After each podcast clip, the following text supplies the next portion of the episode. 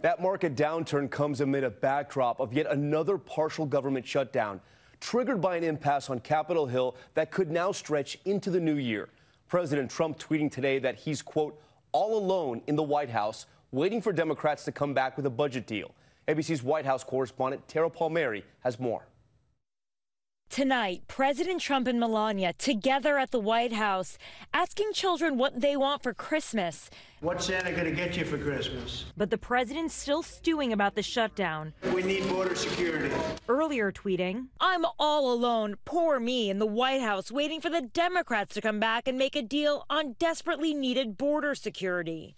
The battle over the president's border wall will likely drag the shutdown past New Year's. This is what Washington looks like when you have a president who refuses to sort of go along to get along. President Trump adding to the confusion with another tweet about where the money will come from. The complete wall will be built with shutdown money plus funds already in hand. But congressional approval is required to reallocate any funds. Today, Democratic leaders Nancy Pelosi and Chuck Schumer saying that Trump is, quote, plunging the country into chaos. President Trump has been on a destructive two week temper tantrum, demanding the American taxpayer pony up for an expensive and ineffective border wall. The White House has backed off its demand for $5 billion in border funding, but Schumer and the Democrats won't budge above 1.3 billion. This is about politics it's about hating Trump, and it's not about America.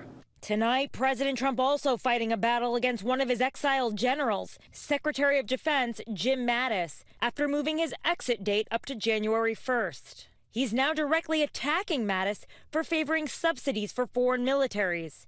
Tweeting, General Mattis did not see this as a problem. I do, and it's being fixed. Mattis resigned in response to the president's call to pull all troops from Syria in the fight against ISIS. Now we've won. It's time to come back. Mattis writing a scathing resignation letter saying, quote, we cannot protect our interests without maintaining strong alliances. The president praised Mattis at first, but sources tell ABC News he grew more angry after sharp criticisms from his own party, criticisms that persist. I'm devastated by this, and I think that what Mattis did was very important for our country. When House Democrats gain control of the Congress on January 3rd, they will vote on a bill to reopen the government that doesn't include funding for the border wall. And then they'll pressure Senate Republicans to do the same, but the president can still veto that bill to keep the government shut down. Tom? Tara Palmieri for us tonight. Tara, thank you.